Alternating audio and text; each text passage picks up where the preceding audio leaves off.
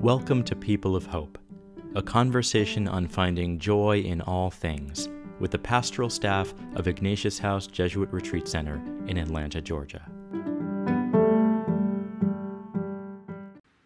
Participating in our conversation is Father Joe Lingen, who is on staff at Ignatius House, and Kathy Spornick, our dear friend and former Director of Development at Ignatius House.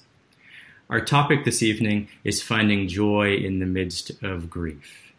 As a minister, I have accompanied those in grief, and perhaps you have too. But things are different when we find ourselves in the midst of our own grief of a significant loss, of a loved one, a life expectation, and even a job. Kathy is going to take the lead with some of her own remarks from her own experience, but I've asked Joe to first open us with a prayer. Thank you, Andy. Good evening, everyone, and welcome. Let us pray. Gracious and loving God, your love brings us to birth, your providence guides our life, and your command we return to dust. Lord, those who die still live in your presence. Their lives change but do not end. We pray and hope for our friends and loved ones who have died. We pray in gratitude for the gift that was their life and the gift of their love and friendship which endures. In company with Christ, who died and now lives, may our departed loved ones rejoice in your kingdom, where all our grief will be relieved.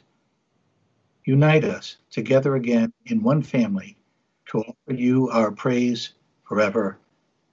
Amen. Amen. Kathy? Thanks, Father Joe. Hi, everyone.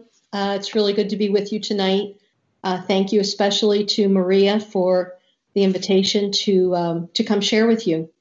Um, if you recognize my name at Andy's introduction, you might also remember that while I was at Ignatius House, my husband Chuck died very suddenly one evening while he was out with our son Nicholas.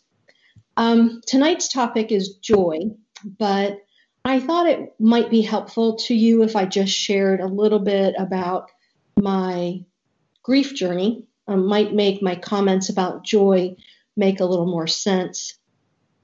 Um, Chuck and I were married for 36 years.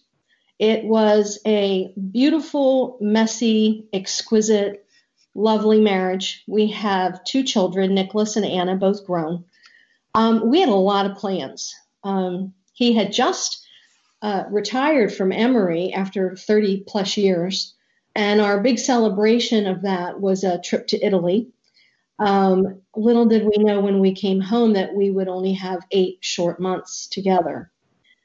Um, we had just returned in May of 2018 from celebrating Nicholas's graduation from medical school.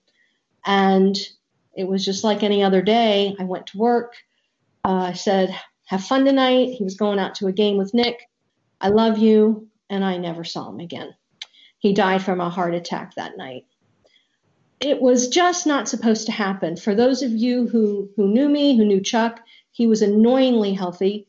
Um, I never thought he would predecease me. And I'm sure the shock and the suddenness of it added to my grief. It really felt like I was being ripped apart. And the last two years have been pretty excruciating at times.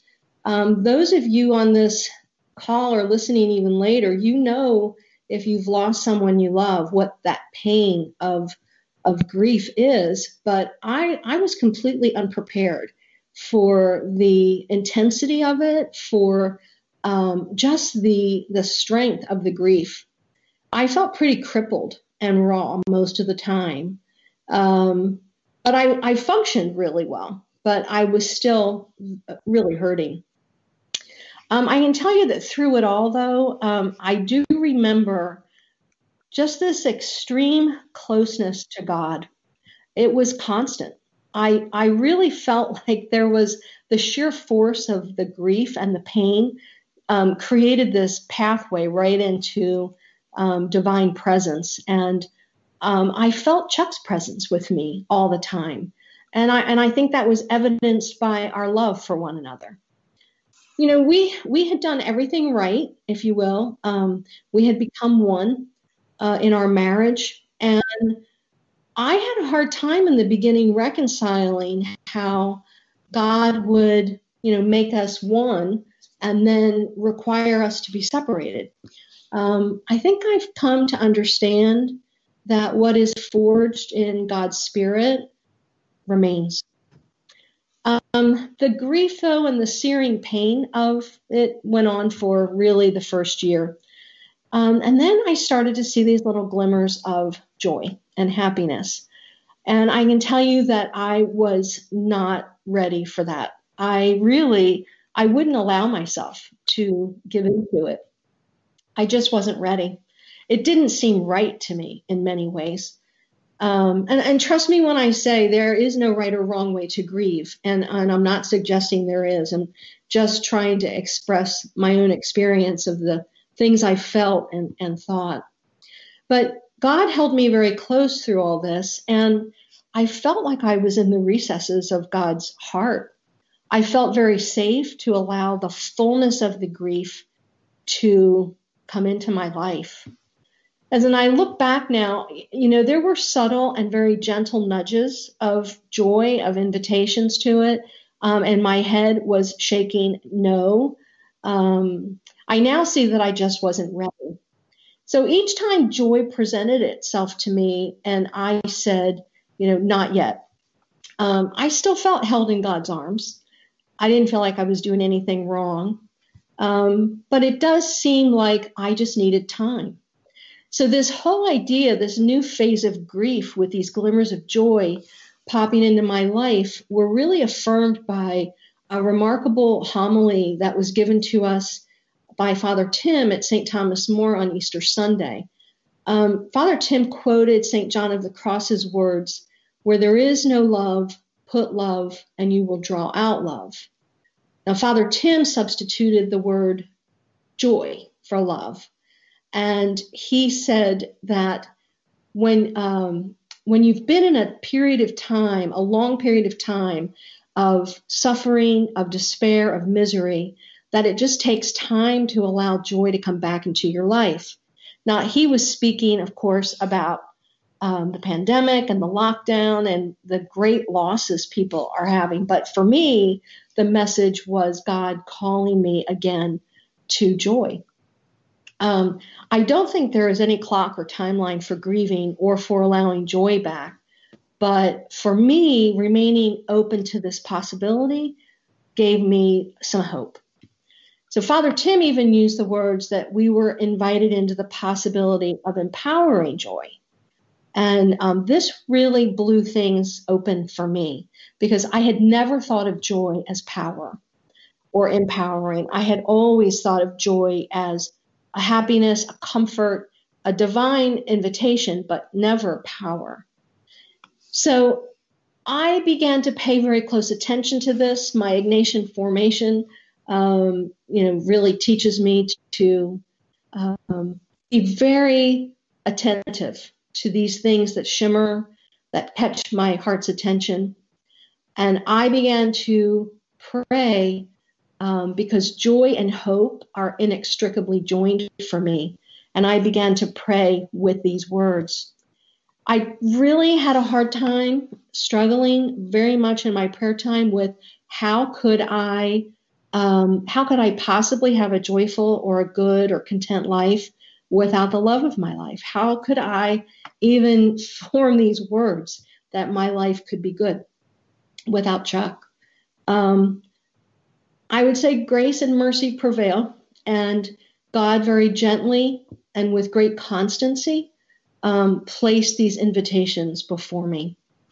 The truth of the matter is that my understanding of joy and my experience of joy are just not the same you know what I think joy is and then how I enter into it and experience it are just two different things. So I saw indeed that it takes time, and I know that might sound trite, but it's not. It really does take time to allow joy back. And it doesn't displace the grief or the memory. any more than grief displaces love. Um, they're just not mutually exclusive things. And I've recognized the subtlety of joy and understood what it means to allow it back. So it's taking time. Um, I began to pray with how do I put joy, if you will, to St. John of the Cross's words. And I began to ponder some of this in my prayer time, and I asked God to bring it to my memory. Um, and the very first remembrance was creation for me. Being outside, um, the beauty of creation just brings me a great deal of joy. So, very intentionally and purposefully, I began doing this um, every day. Of course, sometimes it intensifies the grief, and I would weep at the joy uh, because when you have joy, you want to share it, uh, and so it does. It does, you know, bring some tears. I just didn't think it was possible to have joy. I can't I can't even express this enough to you. I did not think it was remotely possible that I would ever have it again. So I tread softly, I would say. Um, I ask for the grace and the mystery of joy to return. I don't try to create it or manufacture it. Um, I, I want to see it for what it is, but I really want to be open to where it already exists. Um, I'm very drawn to the scene with Jesus and Thomas, where Jesus invites Thomas to put his hands into the wounds, Jesus' wounds in his palms and in his side. And what touches me about this scene is that, first of all, Jesus had visible wounds. And even after only a few days after his crucifixion, he didn't feel any pain anymore. And so, because who would invite someone to touch a wound so fresh and so raw if it was going to cause additional pain? And so I would say the wounds of my grief are definitely um, part of my story. As time progresses, though, um, they just don't cause me as much pain as they did in the beginning.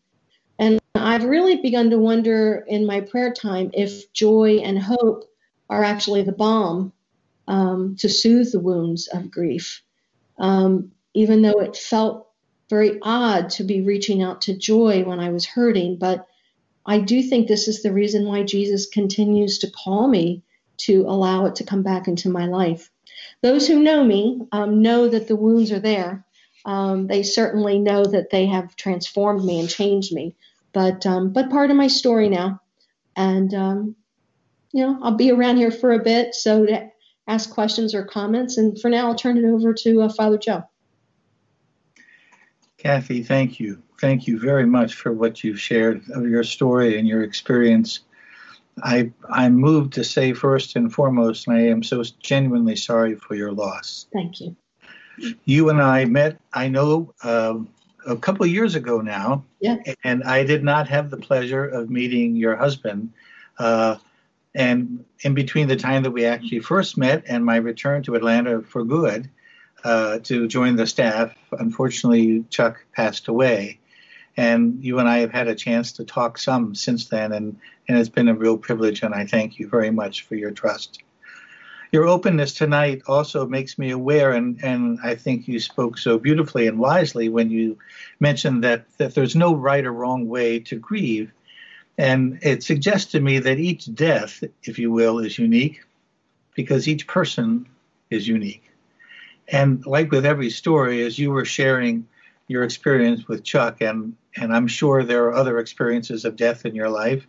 Uh, for example, your parents, and uh, I'm sure that in hearing your story, other people are reminded of moments in their lives when they've lost a loved one and whatnot. Um, I, you reminded me of this experience that I had when I was a young Jesuit.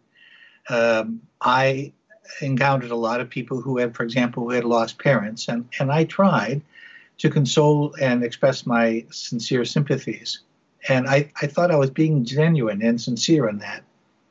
But it wasn't until I lost my parent, my father first, later my mother, that my expression of condolence, my expression of sympathy became much more real and, and more genuine, more empathetic, if you will, because I had a, a greater sense and appreciation for what people had lost in the death of their parent. But you also said something when, and uh, it sounds like that you reached a point where you were able to give your permission to allow joy to come. Um, and can you say a little bit more about that? I mean, uh, I imagine the suddenness of Chuck's passing certainly impacted your grief, but to be able to, if you will, give yourself permission to allow joy to come in. Can you, can you say a little bit more about what that experience was like for you? Sure. You know, um, one of the things that um, I wrote about shortly after Chuck died was that if you are a Christian and believe in the resurrection of all of us, um, you know, strap on your skates because when someone lo- you lose someone that close to you, um, I had to really decide again: Do I believe Chuck is alive? Mm. And so, um, if I believed Chuck was alive, I really began to understand that I understood that through love, that my love for him continued to grow. How could that happen to someone who wasn't living? And I, I began to understand that Chuck was on his own journey of joy and growth in a, in a, in a different realm with God, and that um, why, why would he want me to stay um, in grief? And I'm and I'm not saying that grieving isn't. It is. It is a transformative experience. I um, I, I am amazed at what has happened to me, but I began to understand that Chuck and I were on a kind of a sympathetic journey together, and that um, uh, and that there was freedom in giving into the grief and that there nothing would be taken from the grief by giving into the joy. In the beginning, I felt a little disloyal. Like, well, how could I be happy when I'm widowed and I'm supposed to be grieving? And it's just not an either or thing. They coexist. Grief and joy all it, oh, God bless you, Andy. It, they all they all coexist. And so I began to give myself permission because I understood that I was still grieving Chuck's absence, but that it would it would coalesce and it would begin to change. Andy? Yes, um, you know, I was I was thinking about during this time where there are a lot of people who um, may be finding themselves in a place of anticipatory grief of a loved one who who may be dying or may be ill. Um, different from your experience, because it was sudden, but having gone through this experience, what advice would you give to someone who who is anticipating entering into that difficult space of, of grief? Um, well, I, I guess I would say um, don't anticipate it. Hmm. Um, it it's uh, today is enough, and so whatever whatever grief you are feeling today, even if if you're thinking of losing someone, I would say just stay in today. Um, I, I will tell you that the freedom of giving myself fully to the grief. I have a spiritual director. I have many very good friends who are solidly. Um, they're just solid people. And I, I went to a grief therapist. I also went to a grief support group at a parish uh, nearby that had one. I reached out because I knew the weight of uh, the the weight of the grief that I wanted. I wanted someone um, guiding me through through that experience because it's um, it's intense. It's very intense, and um, and it's a time when I didn't want to go down a rabbit hole. You know, um, there's a difference between being depressed, and I've you know I understand clinical depression but grief is not depression. Grief is a very natural thing. Jesus wept. He he experienced grief himself. Mary certainly experienced grief. And so um, I turned to Mary a lot. I turned to Mary Magdalene. I turned to um, a lot. And, and that's, I would encourage people to do that, especially if you're Catholic. Um, it's a rich part of our tradition. Um, ask for help, ask for spiritual help, um, don't be afraid to go to um, your parish, ask for spiritual direction, ask for assistance. I appreciated that you earlier talked about how joy is an invitation, and I think that just speaks to something of Ignatian spirituality that, that talks about the freedom that God is always inviting us to, right? That that it's a choice in freedom. Um, what what what would block people from choosing that joy? Is it just um, it sounded like that you didn't fully know that you could choose that, or you weren't ready for that? Can you talk a little bit more about that? Yeah, um, I, I mean, like I said, some people listening may not have lost a spouse. Their grief may even be something like a divorce, which I think is very similar to a death or losing a job.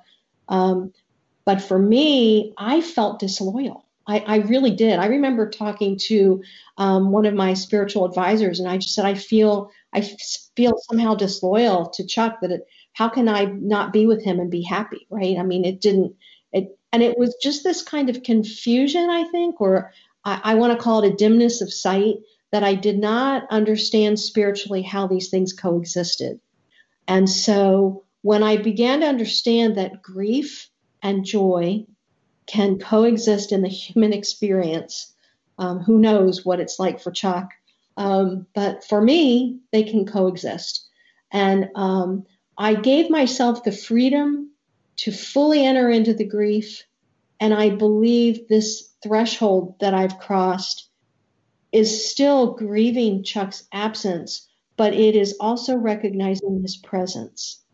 And I think recognizing his presence in my life, um, for those of you who've been married or those who have been very close, if you closed your eyes and your spouse walked into the room, you could sense it without knowing, without physically touching that person. I, I sense, um, I sense Chuck in my life. I sense him in the children's lives. And I've grown to recognize him without seeing him.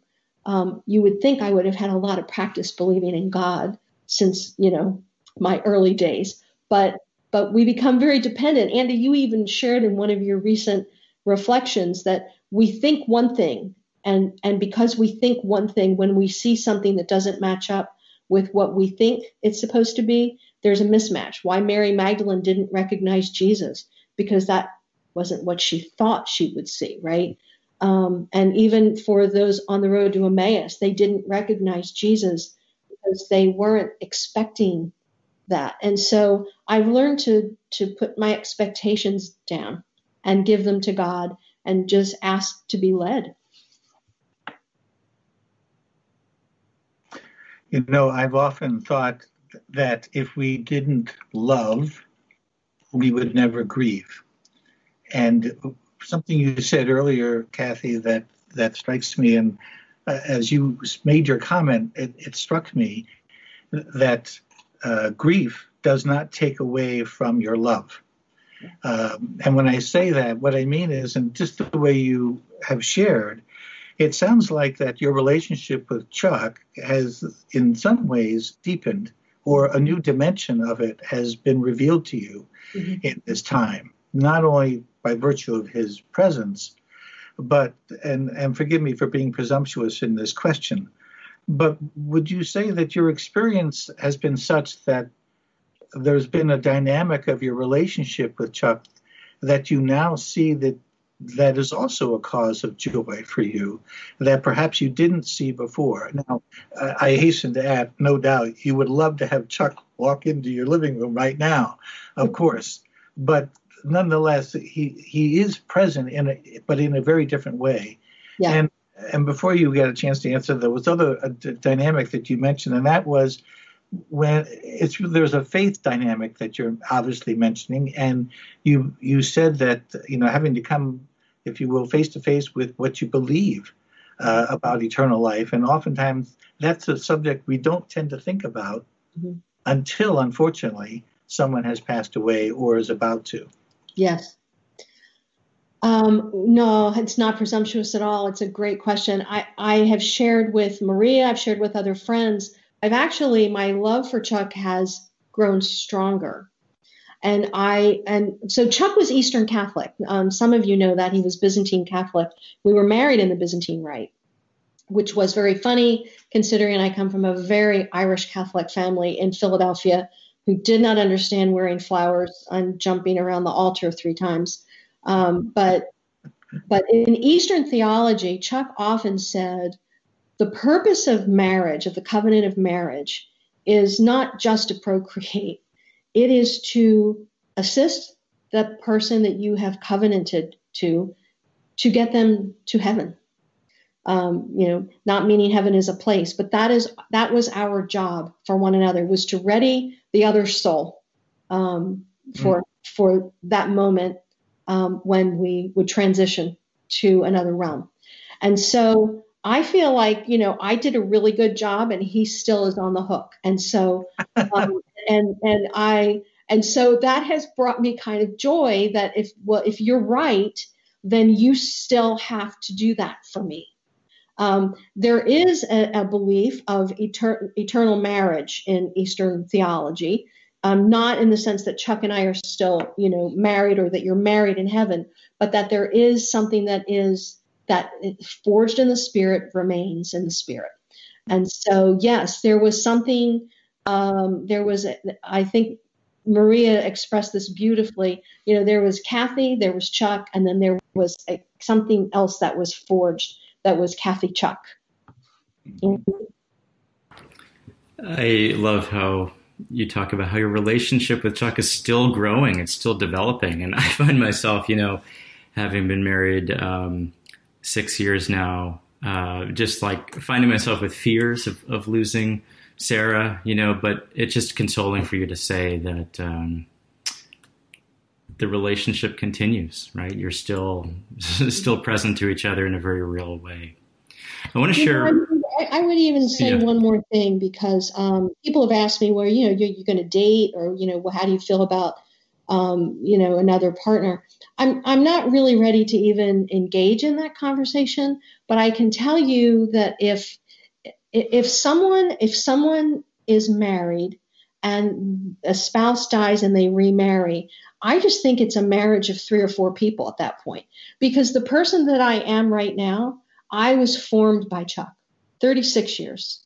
Mm. And so Chuck is dwells within me and always will. And and if I ever did date or remarry, um, Chuck would be a part of that. And and so in a spiritual sense. So I um, I I don't want people to think that I'm saying that you know I'm still married to Chuck and I can't. Uh, it, that's not really what I'm getting at. It's just that I really believe Chuck's journey with God continues. Um, my journey with God continues. And because we had been one, covenanted in the church through sacramental marriage, that something that was forged there still remains. I want to share a comment um, uh, by Jerry. Um, you've been talking about spouses, but uh, she she shares that when her um, when her son died, she says there was no denying the grief. Grief counseling she she went through, and she realized one day that she had um, no joy and needed to find her joy again. She found joy in nature, learned about Saint Ignatius and finding God in all things. Um, she says the the journey is ongoing. Um, yes. And I just I love that concept that you said that you know grief does not displace joy. That there's there's something of um, an invitation that God is always inviting us to. Yes. Kathy, you mentioned, you know, in your comments about asking for the grace and the mystery of joy. Yes. And the way you described it, which I think was really beautiful, to say that in doing so, it isn't denying anything. But then in asking for the grace, it strikes me too that um, you don't just ask and then sit back and wait. You know, you, you have to be open, you have to be receptive, and dare I say, attentive. Yes. You know, uh, for example, you were talking about how it's hard to explain what joy is, but you know it when you feel it. Yeah. Um, and being attentive, I think, is a very important element in terms of knowing joy and yeah. experiencing it. So, if, for example, if you were to ask for the grace, and uh, I think it's important that we dispose ourselves to being open to to that which may, without even any prior knowledge or whatever, bring us a certain joy. Yes. Even in the midst of a grief.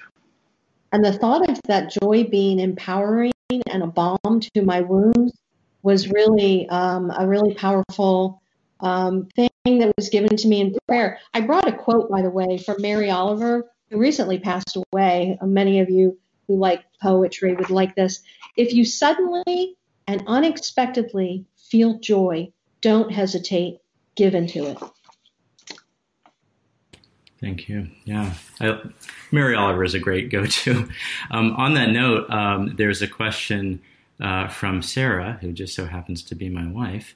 Uh, she, she's asking Kathy um, if there have been any um, books that have been uh, good companions on your um, on your journey in grief. Oh yes, many. Um, and it's funny when, when Father Joe was talking about your um, condolences became a little more genuine. There were some books that weren't so helpful, and you know what? If you start reading a book and it doesn't resonate with you, just put it down. Um, but uh, Cynthia Bourgeault's book, um, Love is Stronger Than Death, really had a great impact on me. Um, and then, oddly, um, John O'Donohue is one of my all time favorite writers, poets. He wrote a book called Beauty. I believe I'm going to mess up the title. I think it's Beauty, the Invisible Embrace. Um, and he speaks eloquently in that book about many things, but about the beauty of death. Um, and he, in his beautiful Irish lilt, um, explains why there's a beauty in that. And um, boy, I struggled with those words at first, but I would tell you that um, um, crossing the threshold of believing that my grief ends, begins and ends on this earth, and that the pain is human only, and um, and that there is just no end to it, and that I'm alone in it. Crossing that threshold into believing that it is um, something that God pulls us closer into His heart with changed that for me. Those were two very good books. And if I could add just a final thought, um, one of the things I love about Ignatius is is the word memory in the Suscipe. Um, I would encourage people. You know, you have a legacy of joyful moments in your life. Um, I began to sit down and document them. Uh, and they were very short. Some of the moments were just remembering being in a field of sunflowers one day, and I knew God in that moment. Um, go back to your memory of joyful moments. Just just remember them, and then be open to them being present in your life again.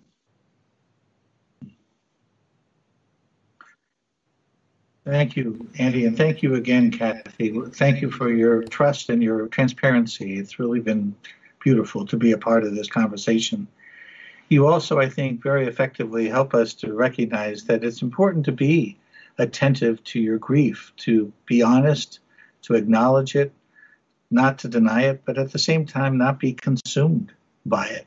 Mm-hmm. And uh, that it really is a product, I think, very much so, of love and it can generate a genuine sense of empathy and compassion and appreciation, the depth of which perhaps only grief can bring about.